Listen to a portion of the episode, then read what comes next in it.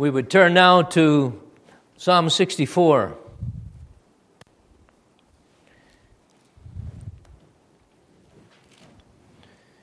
I'll read the whole of the chapter here, the whole psalm, and focus especially on verses 1 and 10, the bookends of the psalm, the prayer beginning and the prayer answer of the psalm, we could say.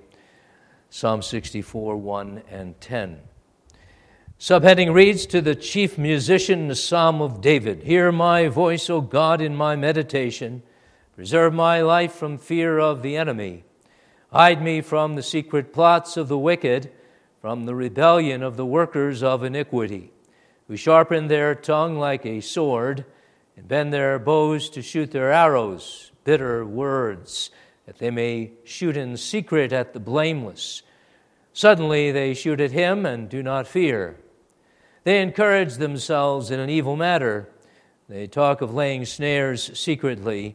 They say, Who will see them? They devise iniquities. We have perfected a shrewd scheme. Both the inward thought and the heart of man are deep. But God shall shoot at them with an arrow. Suddenly they shall be wounded. So he will make them stumble over their own tongue. All who see them shall flee away. All men shall fear and shall declare the work of God. For they shall wisely consider his doing. The righteous shall be glad in the Lord and trust in him, and all the upright in heart shall glory. Thus far we read this word of God, Psalm 64. The first verse of which is Hear my voice, O God, in my meditation, preserve my life from fear of the enemy.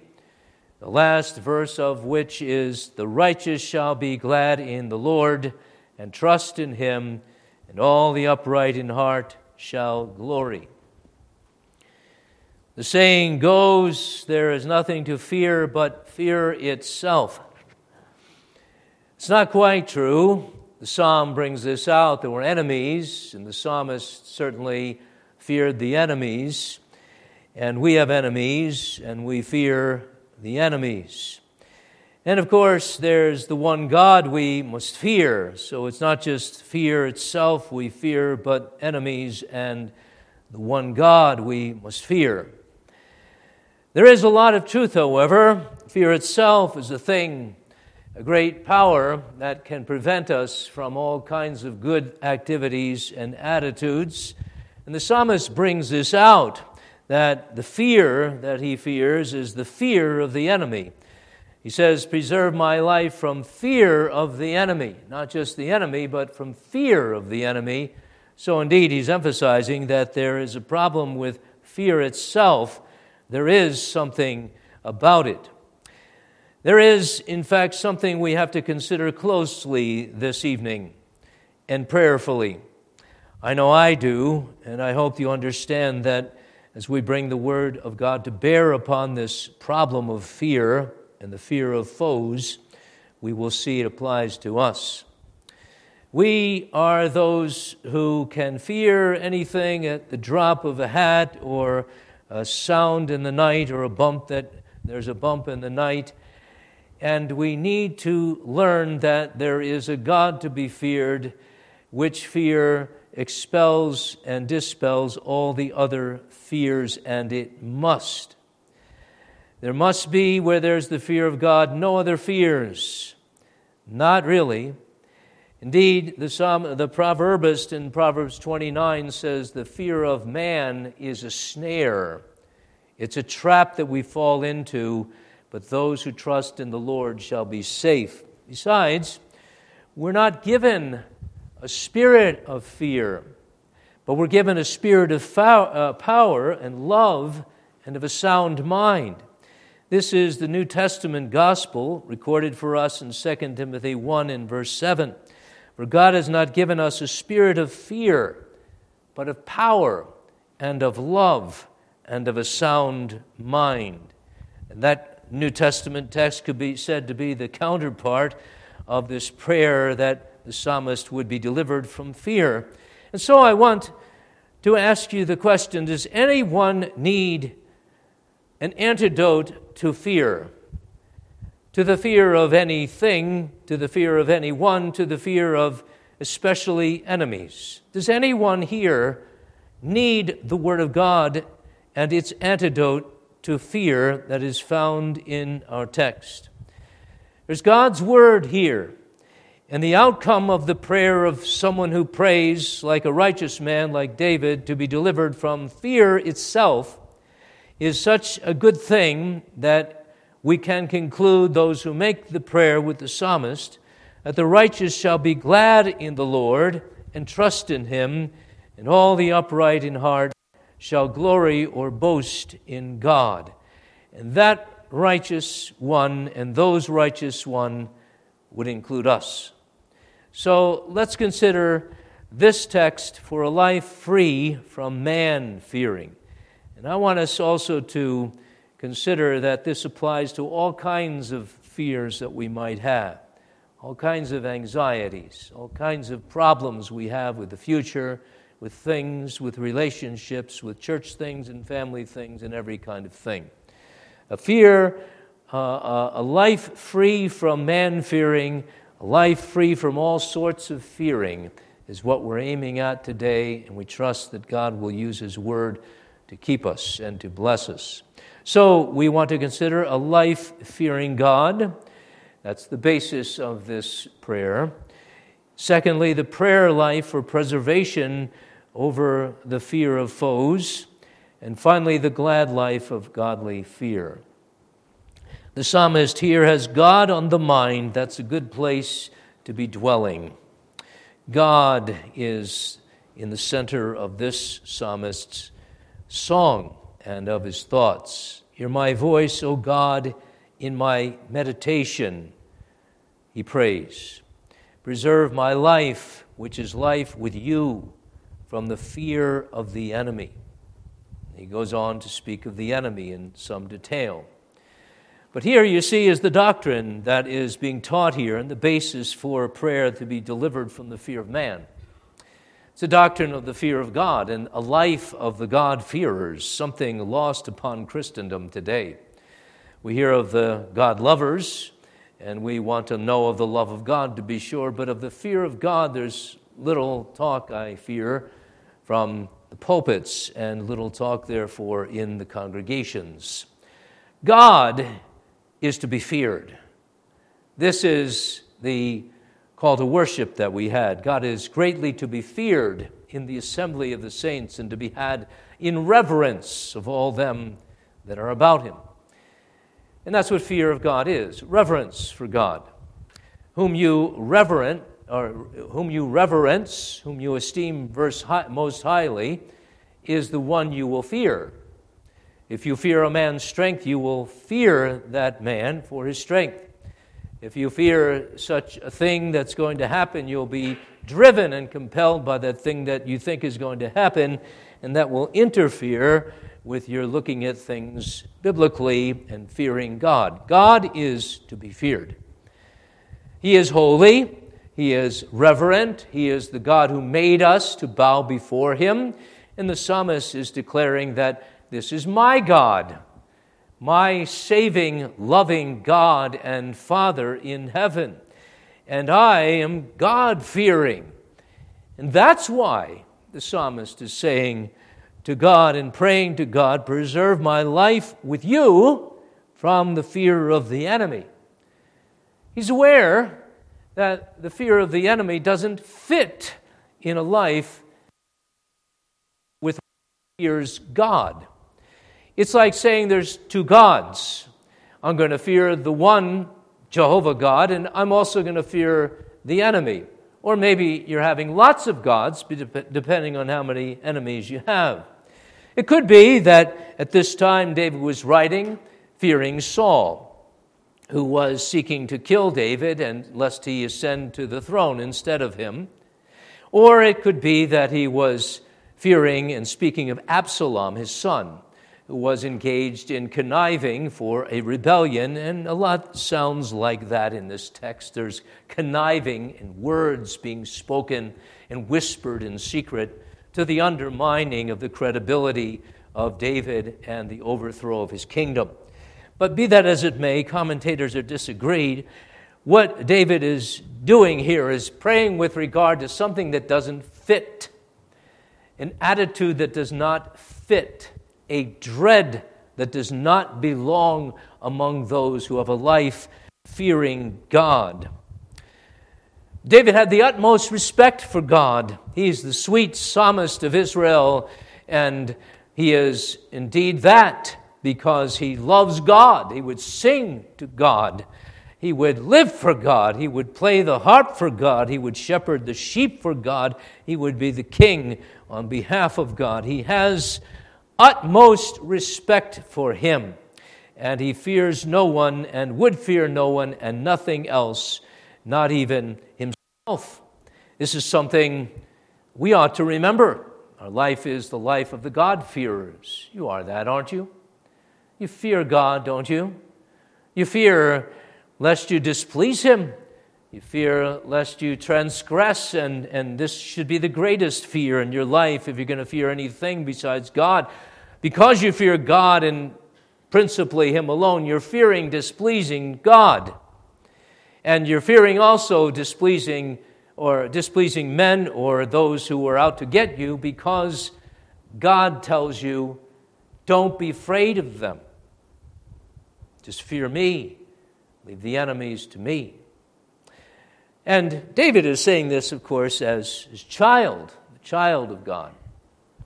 He's trusting in God, even as your parents or your children look up to you, or your grandchildren look up to you, or your great grandchildren look up to you. They respect you. There's a certain fear lest grandma or the parents are are displeased with us, so we trust God and reverence Him as a child does, as parents and ought to. We seek to please Him and so on. And this is all this God fearing life because there's this life with God that He cherishes and that He knows. A life with God. This is, after all, in the context of covenant, and we spoke of that somewhat this morning. In the wilderness, Israel was the covenant people, God was with them. And the consequence of that is that they are with God. And there's this mutual relationship they have. And, and this is why there's this fear of God and this God fearing life, because there's a life with God. Preserve my life with you from the fear of the enemy, the psalmist is praying.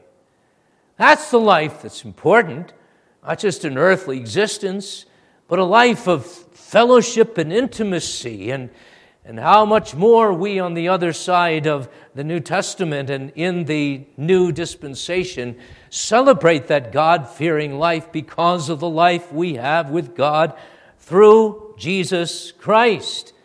And now I want to speak of seven things about this, seven points of life with God. It's through Jesus, our life. The psalmist here, in anticipation of the Messiah, the seed of the woman, the son of David, even, is anticipating and believing in the promise of Christ, the Messiah, the Mashiach, the anointed one. He has Jesus, the Son, on the mind, even if he's not cognizant of all of the fullness of this revelation as we are is faith in Him, and there's grace in the Holy Spirit from Him, and He knows forgiveness and peace with God. And so do we. This life with God is the root of our God fearing life. And besides that, we know, especially this, that the life that we celebrate with God is a life that's within. It's a life that's given to us so the psalmist can speak of the righteous being glad in the Lord. And we who know Jesus Christ and who have His Spirit poured out can say, I live, but nevertheless not I, but Christ lives in me. There's this intimacy that we have with, with, with God through Jesus Christ, the life even of Jesus. And then, of course, it's the happy life. And as the psalmist even celebrates at the end of this psalm, the righteous shall be glad in the Lord anticipating an answer to prayer that God will deliver him from enemies, not only, but from the fear of enemies. He's anticipating gladness and he knows what it is. If there's ever an instant, and we know if there's ever an instance where we're actually at peace with God and in conformity to our confession, we know this gladness, don't we? I trust you do. The fruit of the Holy Spirit and love and joy it is. The fruit of the kingdom is love and joy and peace and righteousness in the Holy Ghost. And so there's this life through Christ, who is our life, this happy life, glad in the Lord. There's this God trusting aspect of our life, and fearing God is about this. There's a holy life, too. The psalmist celebrates a holy life according to the Word of God. And he would not transgress that Word, and he would not act um, in a way inconsistent with the holy life. And then he shines, of course. His life, fearing God, is so different from the world. And he even boasts in God, does this psalmist who fears God because his life is with God. As he says, All the upright in heart shall glory or brag about God. Similar to us, it should be, who glory in the Lord, the Lord who's crucified for our sins, risen to the right hand of God. The fullness of the Godhead is revealed in him. The brightness of the glory of God in Jesus Christ. In him dwells all the fullness of the Godhead bodily. We know that life with God, don't we? We would fear and reverence this God who, in sheer, unadulterated mercy has visited us, forgiven our sins, and released us from all the sins and the evil of this world. What a great gift it is, this life and this God fearing life, which in itself should be enough, shouldn't it, to eliminate all fear of man and fear of fear. It's a great gift, produces humility and obedience. By faith, we read Noah, moved with fear, built the ark. And how often it's said in the Bible that God's people, moved with fear, did this or that. Because you see, the fear of God, based on this life with God, instills a detestation of disobedience. It develops godly courage among, uh, among the elders, for example, in this congregation. Godly fear encourages godly courage to stand up against the enemy and also against fear itself. How this is needed in our day, as it was in the psalmist, because there is much to fear of the enemies of God. And that's my second point here. The psalm is a prayer it starts with a prayer that God would hear the voice of his servant in his meditation, and he would preserve his life from the fear of the enemy. And that's what we need to pray. Our life as God's friends is threatened by enemies enemies of God, enemies of Christ Jesus says to the disciples, They hate me, they're going to hate you. The servant is not above his master. In this world you will have great tribulation, he says. Before he says, But be of good cheer, I've overcome the world. In this world, great tribulation, and chief of that tribulation is the enemies of God.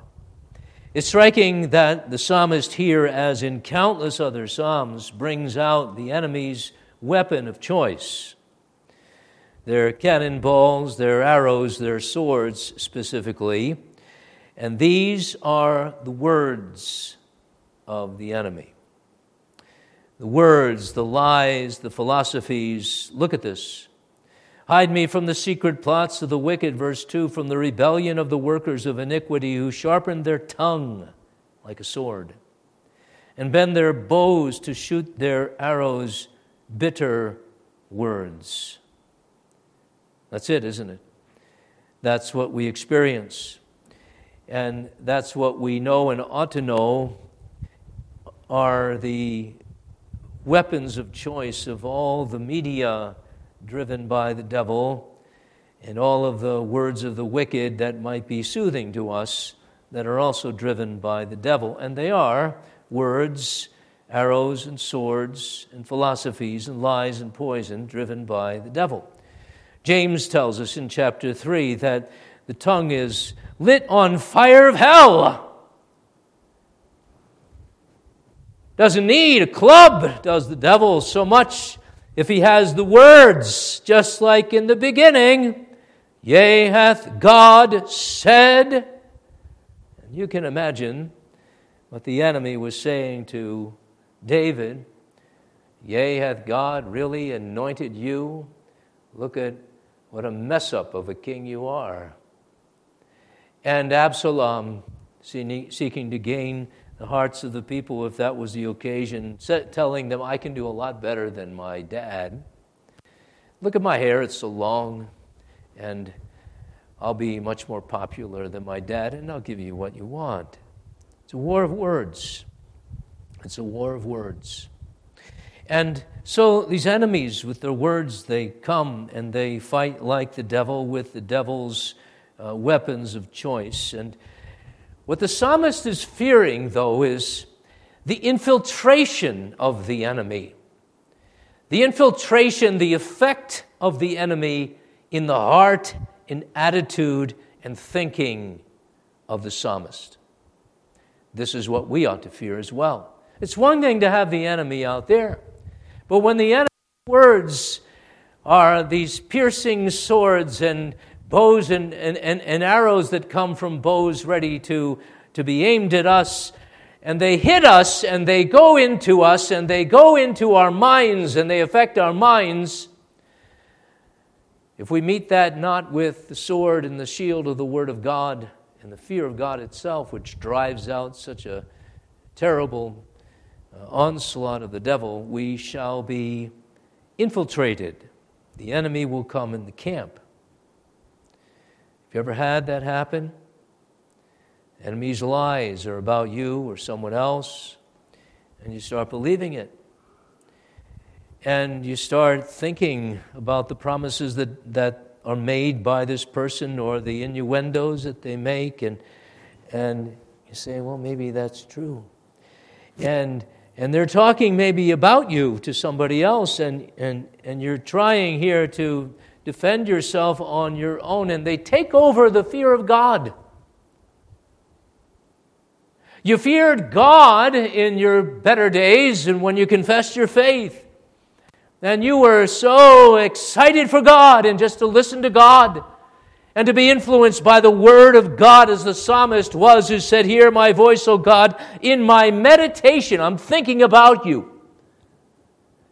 And this is all the happy time in your life. And then there came these words. And you started to think about it. You started to think about the threat. Backed off, and you're defeating the threat with a thus saith the Lord. So that what happens is the fear of man takes over and the fear of God is put to the side. Someone wrote a book, Your God is Too Small. That's what happens here. Your God becomes too small in your mind, and man becomes too big, and man's threatening becomes too big for you to handle on your own. And you think even for God to handle. In this theory called Christianity and Reformed Christianity, it's not enough we need to fight fire with fire. It's the only thing they'll listen to. They like lies. We're going to spread some lies. They slander me. We're going to just tilt the balance in favor of our reputation and in their disfavor. It happens so easily, doesn't it? The fear of man crowds out the fear of God and fear even of transgressing. See what happens? And this happens to me a lot. I say this to my shame. What happens is, in the face of the enemies, and when fear begins to take over, this, this confession of Christ becomes crossless. We'll confess Him, but not to suffer with Him and to suffer to have our reputation maligned rather than transgress the commandments of God. We don't follow Jesus that far, do we? It's too scary. We are those whose God is too small for these times. And man becomes too big and too, too large. It's a whole bondage, enslaving sort of process. It is. And I fear that we can, we can be involved or we can be so infiltrated and our minds so infected about the fear of men that it, it, it takes over for a long time sometimes. The terrible thing is that when God is small, man becomes big, and man's threats haunt us, as one has said.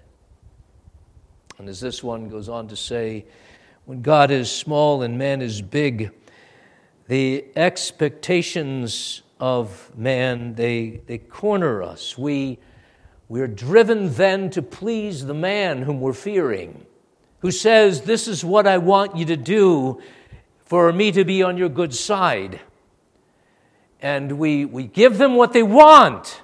We say what they want, and the elders of the church say what people want to hear. We'll just compromise, and you can come in. It doesn't matter what sex you think you are or whom you marry, and so on. You see how devastating this can be. We compromise in our homes, we compromise in our church, we compromise in our own conscience. When people then who, who's whom we're afraid of are so influential in our life, we're afraid to disappoint people. We're afraid also that they're going to get angry. And see, what this is all about is control.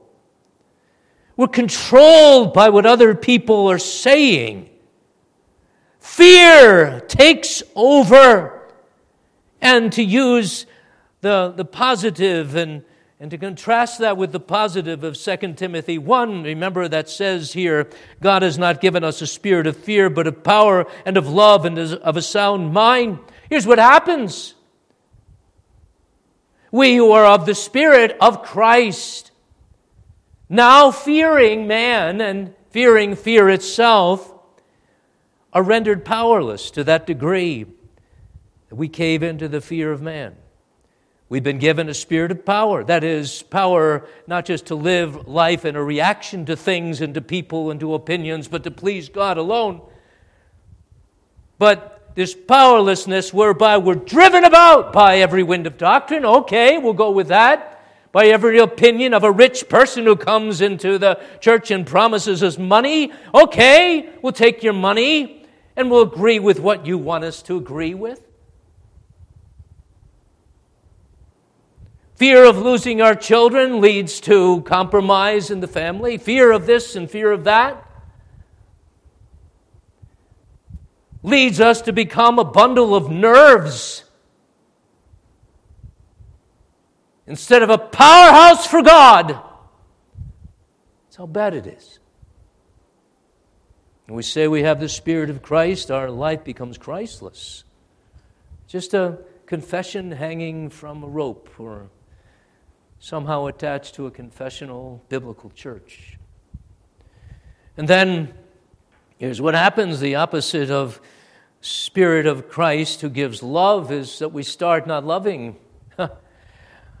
yes. Perfect love, John says, casts out what? Fear. Perfect love casts out fear. So you go to a person and you love them, you don't hate them, and you don't malign them, but you're loving God in the midst of them and them, even if they're sinful. That's power. That's of the Holy Spirit. But if you're driven by the fear of man, there's no love anymore. It turns to hatred. Or it turns to a semblance of love, and you like looking like you're loving, don't you? We like looking like we're loving. We like looking like we're a loving church. And really, we're not loving God first. It's fear of man. And the, the great word of evangelicalism is all about love and love and love some more. And that means toleration to them. That means help us to be loosey goosey here and to let everyone in. And to have no walls in the church, no walls to let those who are mere sinners in, in the name of love. And then this we are not given the spirit of fear, we're given the Holy Spirit of Christ, and therefore of power, and therefore of love, but also of a sound mind. That's interesting that the Bible at that point speaks of that, but it's, it's to be noted. What happens when we're fearing men and we're fearing monsters of men? We can make of them great monsters and they become to us monstrosities because they take over our lives that were ever otherwise beautiful. And we become those who are so haunted and tormented by them in this fear of them and wanting to please them or avoid them or get even with them in some way or not that we can't think clearly. Hence, we lose the sound mind. It's like we become insane. Here we have the Word of God, and God says, I'm your God. No fear. Fear me. I drive out the enemies. There is nothing that can conquer you. Well, when we say, God, no, you're not big enough and your word isn't true enough, well, you know what we're doing. We're ready to go to Pine Rest. We're insane. Then our religion is no longer this transformation of the mind, of the thinking. We no longer can attach doctrine to life or even interpret doctrine so it applies to life. We've lost our moorings. We've lost every ground for biblical and confessional Christianity, which which doesn't leap at the newest thing or fear the newest threat, but which is steady as she goes, because the Word of God is our anchor. And the promises of God in Jesus are everything. Well, the psalmist here knows the great temptation, and he prays about it. Now, there's a humble man. And I hope we're all humble today as we hear this word. We need to pray. We need to pray, as the psalmist does, that in the meditation of our heart, that God would preserve our lives from the fear of man. Preserve my life from the fear of the enemy. And that, again, would include all the fears we have.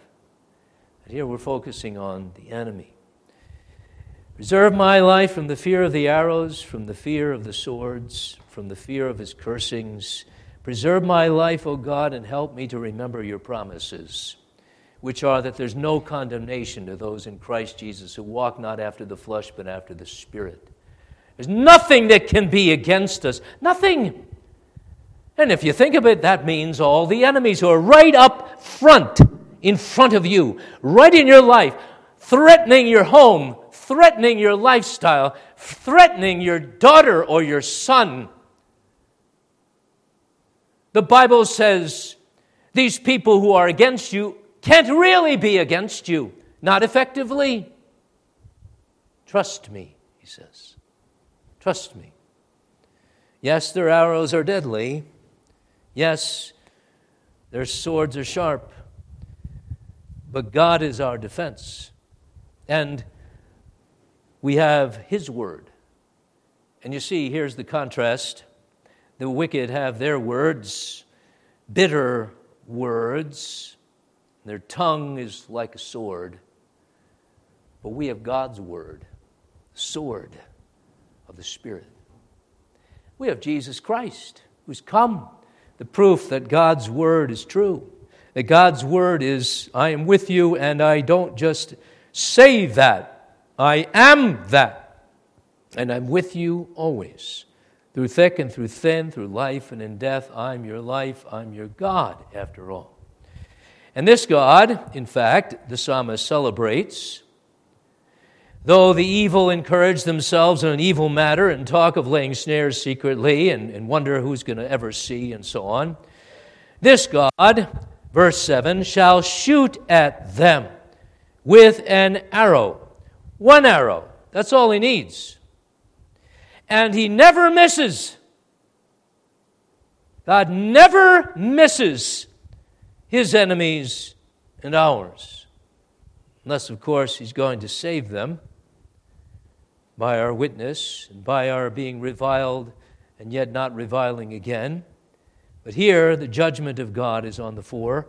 God shall shoot at them with an arrow, and suddenly they shall be wounded. So we will make them stumble over their own tongue, over their own lies. They'll be caught up in it.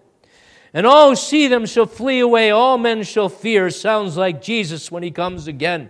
And every knee shall bow, and every tongue confess that Jesus Christ is Lord to the glory of God the Father. And beloved, let's remember all of those who confess and bow and so on. They're not just the elect, they're everyone who is compelled by God and the force of God and the power of God and the judgment of God to say, Yes, indeed, only God is God. And here we thought we were fearsome. And they'll flee, and they'll want the mountains to fall on them and say to the hills, Cover us. So we pray. We pray that God would preserve our life and the fear of the enemies and the enemies themselves. And this leads finally to the glad life of godly fear. What a life. You have that life.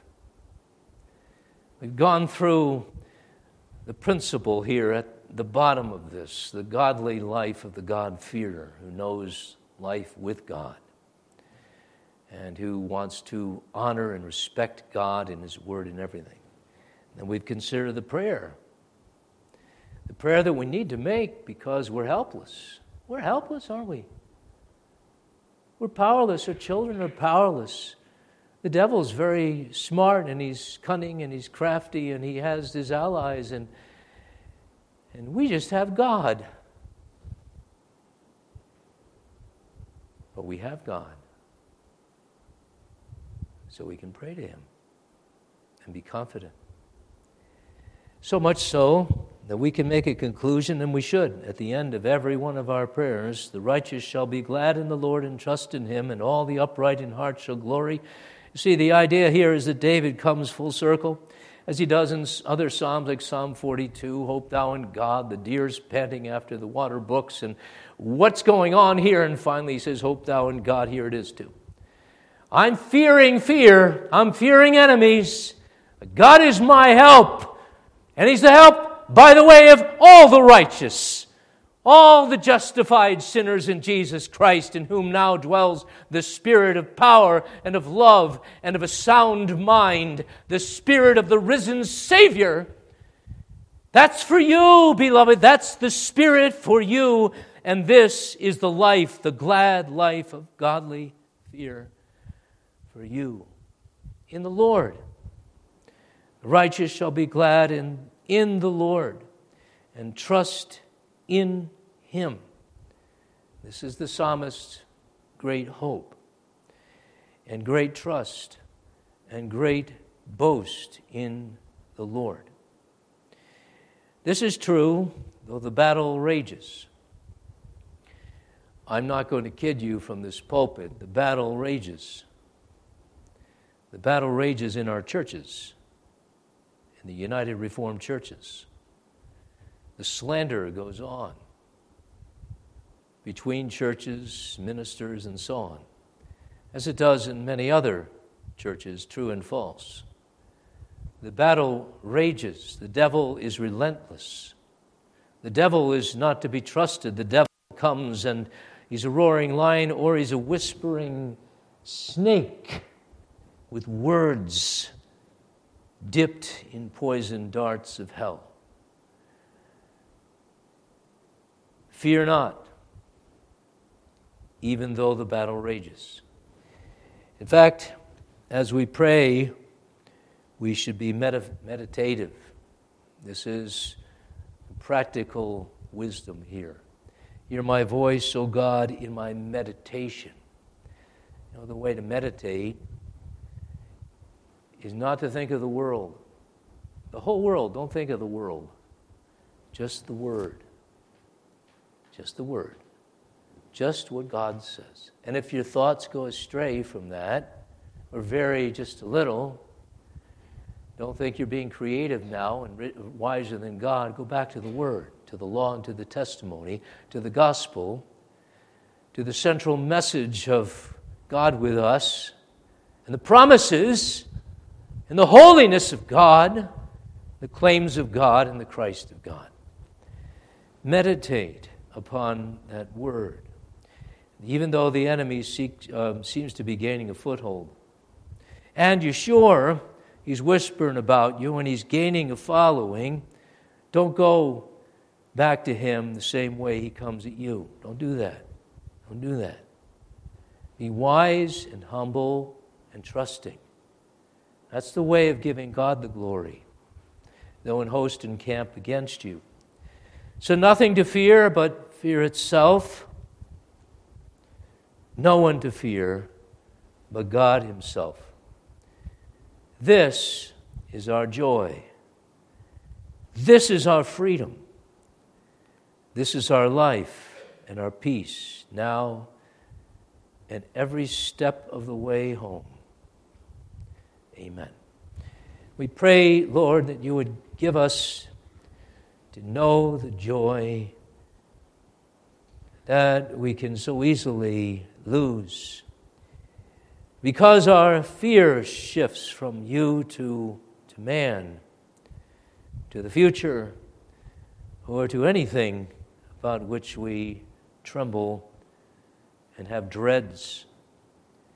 God, we pray, give us a simplicity of faith of children who cling to God and who climb into the lap of their Father and who are secure, though the world goes to hell.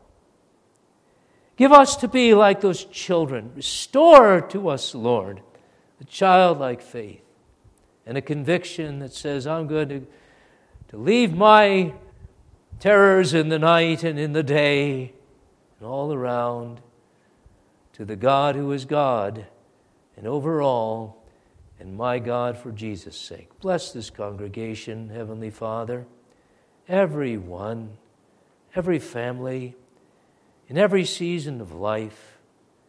Bless those who visit with us and who befriend us and who would join with us.